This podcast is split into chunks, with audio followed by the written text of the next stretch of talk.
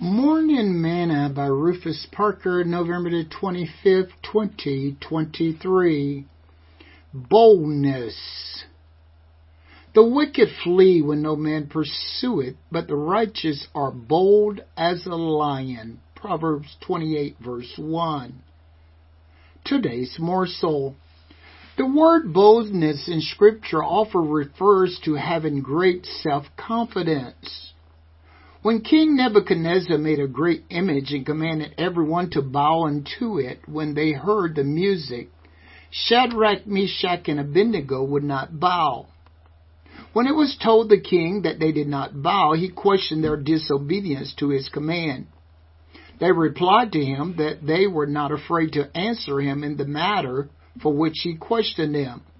They told him that God whom they served would deliver them, and if not, they still were not going to bow to his image. That is boldness. That is self-confidence.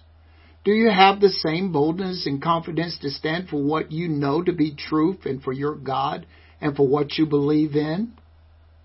Solomon said that the wicked flee when no man pursue it, but the righteous are as bold as a lion. Remember, you and Jesus are a majority in every situation sing this song with me today. I've got Jesus on the inside, working on the outside.